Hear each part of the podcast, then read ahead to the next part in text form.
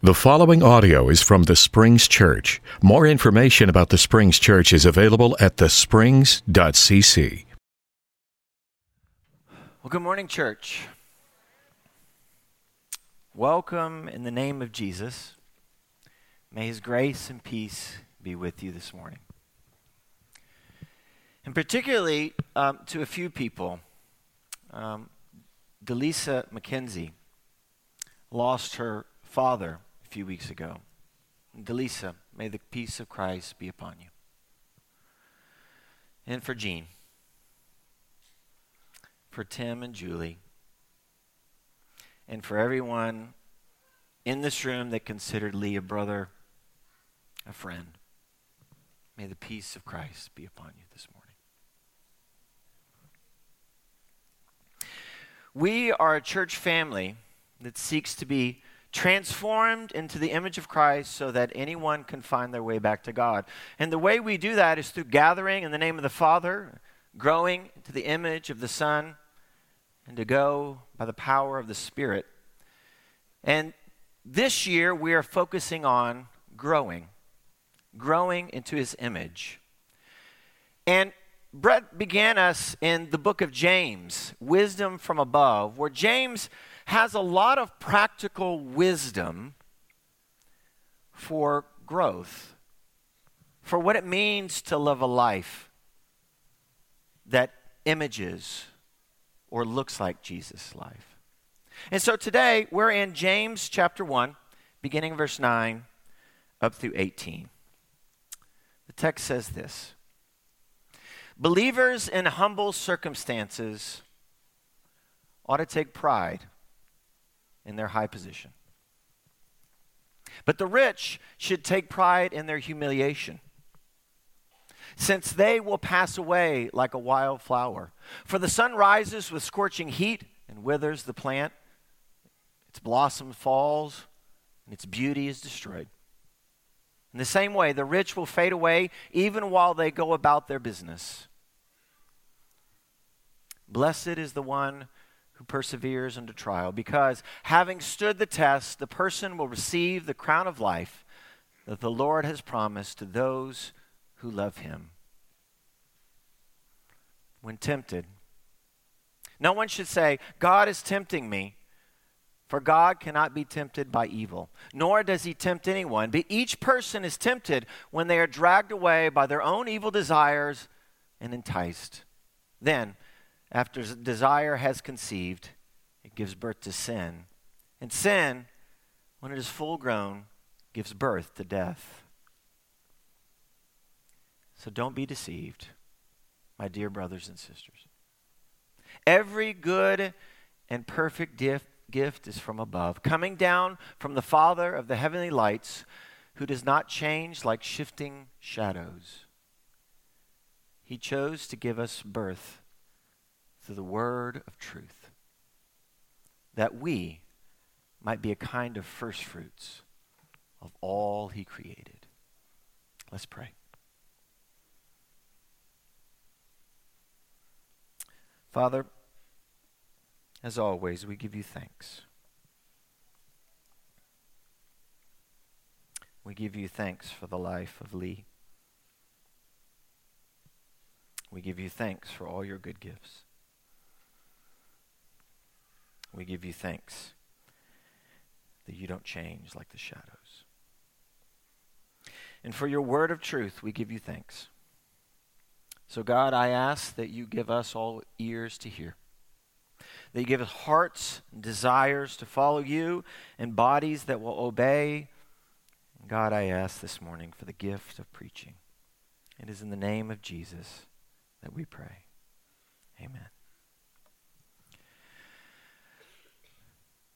Are you a person that wonders about strange things? About things that maybe are confusing, like why do we say this when we mean this? Why do we do this when this is the maybe the better way to do it? You know, occasionally I'm struck by a commercial that I think at least I don't know about you, but it touches some of the things that I feel and articulates ways that I feel about the world. And so, well, I thought instead of talking about it, maybe we could just watch. We could pull up this commercial. You guys watch. Here's a little question for you. Why are there interstate highways in Hawaii?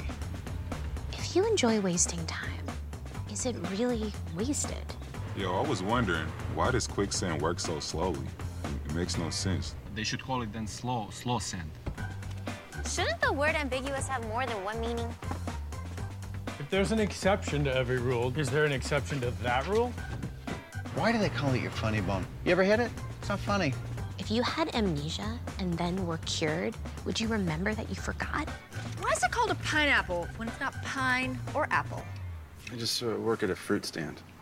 What if we made the first thing you want other drivers to notice unnoticeable until poof, they turn on? Question everything. We did. It's your journey in the all new Hyundai Tucson, our best Tucson ever. Okay, so who are you talking to? North America and the surrounding territories. Question everything, right? Why do you call it a pineapple when it's neither pine nor apple? It's a good question, right? Why is it called quicksand? It was so slow. Why didn't you call it slow sand? Why are there interstate highways in Hawaii when there's no going between states? I love the, the one shouldn't have shouldn't ambiguous have more than one meaning? That's a great one. Do you like that one? Those are great questions. And when we come to confusing parts of, of life or confusing statements, something that should be obvious, we go, What? Why is it that way? James actually gives us something that's a bit like that. That we should go, huh? Why is it this way? So in James chapter 1 verse 9 through 11 it says this, believers in humble circumstances ought to take pride in their high position, but the rich should take pride in their humiliation. What? That doesn't really resonate with us. It might resonate with us a little bit, but it's like, why would you, why the rich take pride in their humiliation? But particularly in Greek culture, they would fit into that commercial to say, why would, why would that be the case? Why would the rich, why would they want to take pride in their humiliation. They're in a high place, and the humble or the poor, they're in a low place. Why does this get flipped around? It's neither apple or pine. So, why do we call it a pineapple? Why are you doing this, James? Because in Greek culture, one of the ways that, one of the things that was very, very important was honor. And so those that could boast about their own wealth, about their own success, about their own achievements, about their high place in society could gain more honor. They would boast in order to receive more honor, more riches, more wealth. And honor in a Greek, ancient Greek culture worked like this that if you have it, I don't. If you have it, I don't. So, in order to get it, I got to get it from you. I got to get it by shaming you, which could bring honor to me. Or if I have a high place of honor, then in order to keep it is to keep you shamed. So, oftentimes, and James later on talks about this, the rich would exploit the poor in order to get more honor, more status, more wealth. They did this to maintain their own honor by shaming others and keeping them in their place. But James says this the poor should boast in their high position, and the rich should boast in their humiliation. That if in Greek culture, if you boast in your high position of having wealth, then the humiliating position is the low position of being poor. But in the kingdom of God, there is this type of reversal that happens to where James just says it almost as bluntly as he can. He says this the poor, they should boast in their high position. And the rich, they should boast in their humiliation. This has to be one of those, wait, what kind of moments for the person reading this? Then it goes on to say this it says, They will pass away like a flower. For the sun rises with scorching heat and withers the plant, it blossoms, fall, and its beauty is destroyed. In the same way, the rich will fade away, even while they go about their own business. One of the interesting things that you find in Scripture is that oftentimes, and you find this some, especially in the book of Ecclesiastes, right? We know the saying, right? The one who dies with the most toys still dies. You know that saying?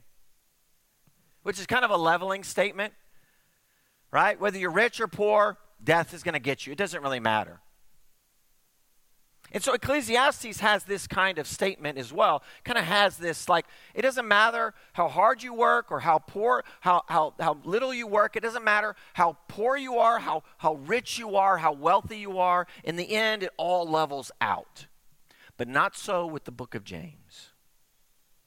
James is not interested, or at least doesn't see the world as death being the great equal, the equalizing factor.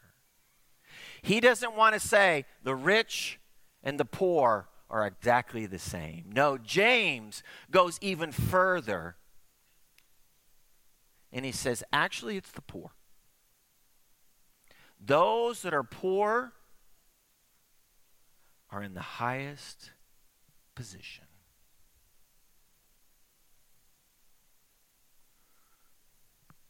And the rich and the powerful are humbled.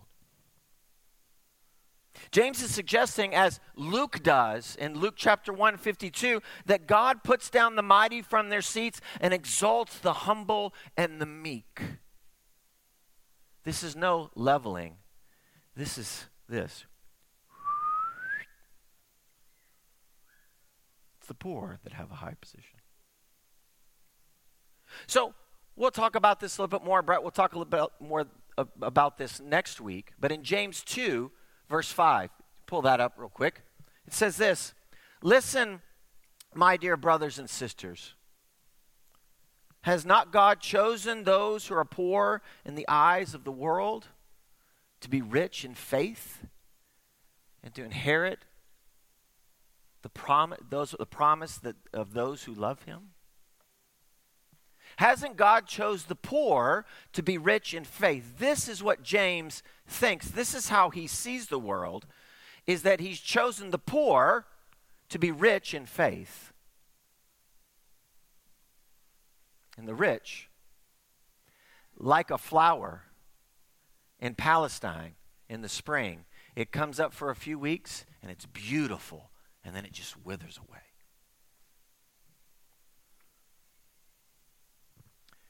Then he goes on to say this But you, you've dishonored the poor. James has a lot to say about the relationship, the economic relationship between rich and poor, about who gets honored and who doesn't. And he lifts up the poor to say God is going to exalt those, but the rich, they're going to be brought down.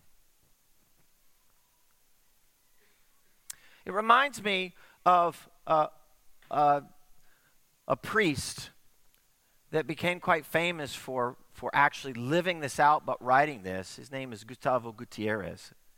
He's from Peru. He has this famous phrase that he talks about that God has a preferential option for the poor. And a lot of times when I say that to students, they're a bit confused because they're like, God, God doesn't favor anybody. God, treats everybody equal. In fact, later on in James, it's going to talk about favoritism a little bit. And I think Gutierrez would say, yes, you're right. He does talk about favoritism, and that's the point. God has a preferential option for the poor. He doesn't show favoritism. You're like, what? And what he means is this is that if we say all people, right? Like the rich and the poor, like we treat them all the same. It is human nature for us to favor the rich and the wealthy and the powerful. And if you don't think so, let me give you an example. I use this with students. I say, if someone very famous and powerful came to campus, and then I try to give some examples. Like, like, like, so, like the president. Of course, half the class is like, nah, we don't, we don't really. And I'm like, Oprah? I'm like, ah. I was like, well, who'd you pick that everybody could agree is powerful and famous? And this past week they said, The Rock. I was like, okay, The Rock. If The Rock came to campus, if Dwayne Johnson came to campus, everybody know who The Rock is? All right, there we go. Surely we can't disagree on The Rock. Right? If there's anything we can agree on this morning, is that if The Rock showed up, yes, yes. If The Rock showed up, what do you think they would do on campus? If The Rock came to speak on campus, what do you think they would do? Every broken sidewalk would get fixed. New flowers would be planted. Everything would be cleaned up. If something needed a fresh coat of paint, you'd put paint on it. I mean, they would prepare and be ready, ready to impress. Because if the rock showed up at campus, you need to get ready for that. And the students are smiling like, yeah, the rock, the rock. And then I ask this question What happens when a homeless person walks on campus? And the student stops smiling. And they say, We'd probably call campus security. You see what I mean? God has a preferential option for the poor. Because if all things are equal for us, we naturally prefer the rich and the powerful. Shane Claiborne, in his book, Irresistible Revolution, he talks about, he wrote this several years ago, but he talks about he was at Willow Creek Church. He was interning there, and he talked about surveying. He surveyed a group of strong believers whether Jesus spent time with poor people. And he did this long kind of sociological survey for a project that he had for school. And nearly 80% of the strong believers put that, yes, Jesus spent time with poor people.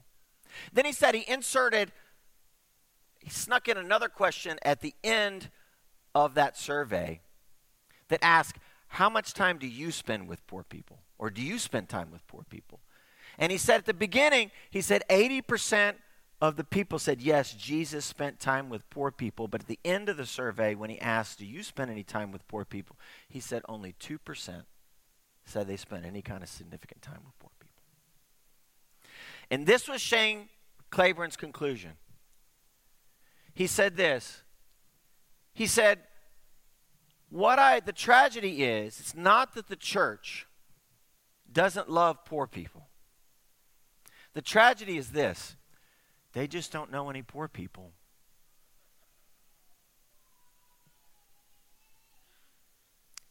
And that they somehow think they can follow Jesus, who they said spent time with poor people, without actually spending time with the poor. So the question comes up for James that actually, here's, here's what James says He says, God honors the poor. And the question for you and I is who do you honor?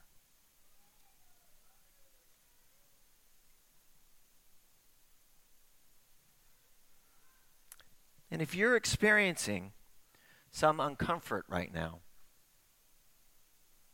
Sometimes it's uncomfortable to talk about economics. You may be experiencing the culture shock of the kingdom. You may be experiencing the great reversal where Jesus and God honor the poor and the rich are brought low. Shane Claiborne goes on to say this. He says, When the poor and the rich meet, riches lose all their meaning. And he says, And if the rich and the poor actually meet, you may begin to see the end of poverty. I don't know if he's right about that, but I'd love to find out. There's also something else a bit surprising and shocking, like, what? Why? In the book of James. In verse 12 through 15, he goes on to say this. He says, Blessed is the one who perseveres under trial, because having stood the test, that person will receive the crown of life the Lord has promised to those who love him. He goes on to say this. I'll go next slide, yeah. When tempted, no one should say, God is tempting me. For God cannot be tempted by evil, nor does he tempt anyone. But each person is tempted when they are dragged away by their own evil desires and enticed. Then, after desire has conceived, it gives birth to sin. And sin, when it is full grown, gives birth to death. What's surprising here, I think, is that he talks about trials, which we talked about last, last week. Take pure joy when you experience trials. Blessed are those, honorable are those when they experience trials. They receive the crown of life. When they pass the test, they receive the crown of life. And what's odd about this is that in a Jewish mind, here's how the world works. Much like the rich have high places and the poor have low places, it gets, get, that gets reversed. In the world of a Jewish mind, he says this they think this way that the righteous will prosper and the wicked will suffer. You find it all over the Old Testament. In fact, we've talked about this in the book of Proverbs. The righteous prosper and the wicked suffer. So, you mean to tell me when I experience some kind of suffering, when I experience some kind of trial, this is a good thing? Doesn't that make you wicked? But there's this great reversal that happens where he says, Consider it pure joy. Blessed are those who are persecuted for righteousness' sake, for theirs is the kingdom. Consider it pure joy when you face trials, because the testing of your faith pr- produces perseverance. But when you are tempted, he says, no one should say, God is tempting me. For God cannot be tempted by evil. And that also means that God cannot use evil to bring about his purposes. At least that's what James thinks. I know there's other ways in reading scripture and but James is saying this Hey, if you're experiencing these things, God's not bringing this. If you're being tested and evil's coming over you, God's not doing that. For if whatever's evil is against the will and purposes of God, God can't participate in something that's against his will and his purposes. In the same way, he's not going to ask you to participate in something that is against his purposes and his will. That's not of God. When I was in Uganda, there's, there was lots of suffering. There's lots of tragedy. I went to more funerals in six years in Uganda than I've gone to in my whole adult life here in the United States. There's a lot of death and dying. And one of the things that Ugandans would often say was it was God's will. And I understood why they said that. I understood. If you've ever said that about losing a loved one, I totally understand. It was God's will. It was a way of comforting themselves. It was a way of saying, hey, God has a bigger plan. It was a way of saying, God's in control. But I remember gathering some church leaders together and we were studying the book of James, which was such an interesting because their world actually matches more of James's world than our own. So experiencing this with them was a real joy. And I remember having this conversation and we were talking about this. It's God's will. It's God's will. And I turned to them and I said, I understand what you're saying. But death is not God's will. The will of God is for life. When He spoke it into being at the beginning. And even though death is among us now, God's will is for life. God's will was never for Lee to die. Is God in control? He's sovereign, yes. But here's how I know that's not God's will. Because one day, God is going to say, Lee, get up. Because God's will is for life.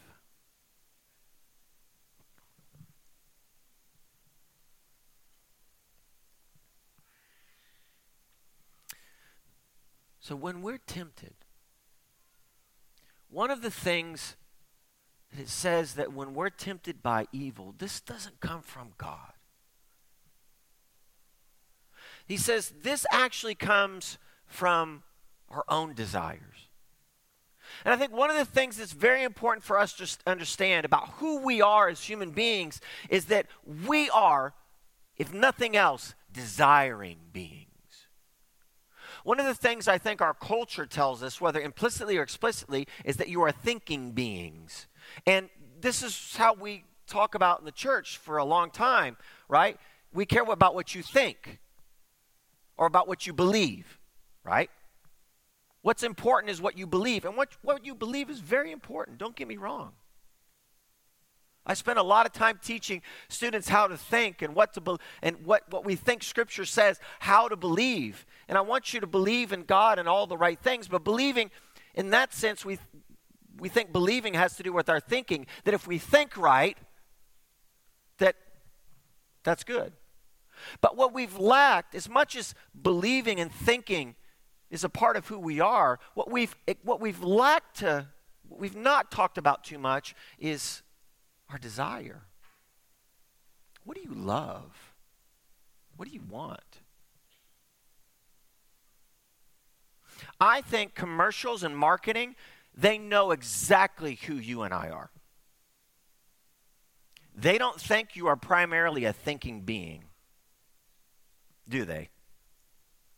Do commercials go after your reason? Think about it. Here we go. See? Think about it. They don't go after your reason because they know who you are. You don't primarily make decisions out of your own thinking, you make it out of your loves, you make it out of your desires. So when Nike has a commercial, do they tell you all the facts about their shoes and what they can do and why you should buy them? No. They put it on a star athlete who can jump really high or run really fast or do something that's amazing someone you look up to and you admire potentially, and you want to be like, that you desire to be like, and then what they're saying is if you put on our shoes, you can achieve that desire, that want.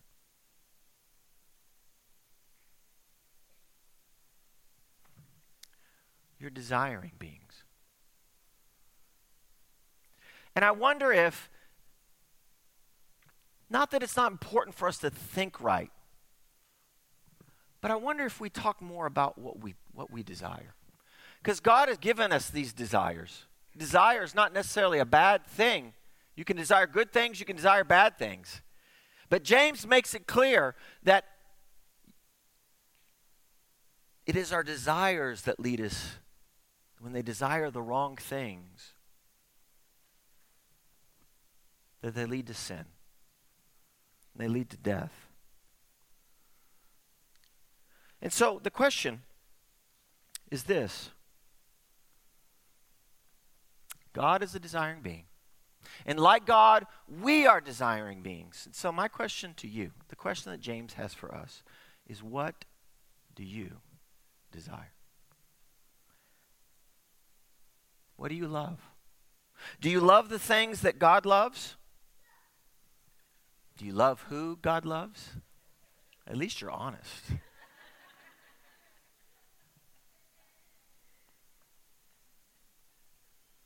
Do you love who God loves and what God loves?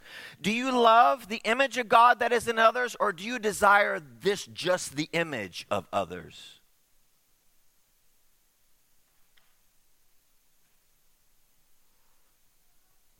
Does your desire for the image of God in others produce kindness and faithfulness? Or do your, does your desire of the image of others, does it produce lust, envy, jealousy?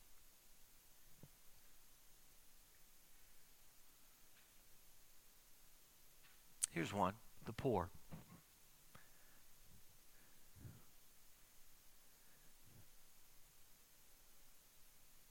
Does your love of the poor desire, does it produce a desire in you to honor them with justice, with compassion and solidarity? Or does it produce in you annoyance and contempt and apathy? Like God, we are desiring beings. What do you love? Well, there's one thing that's not surprising,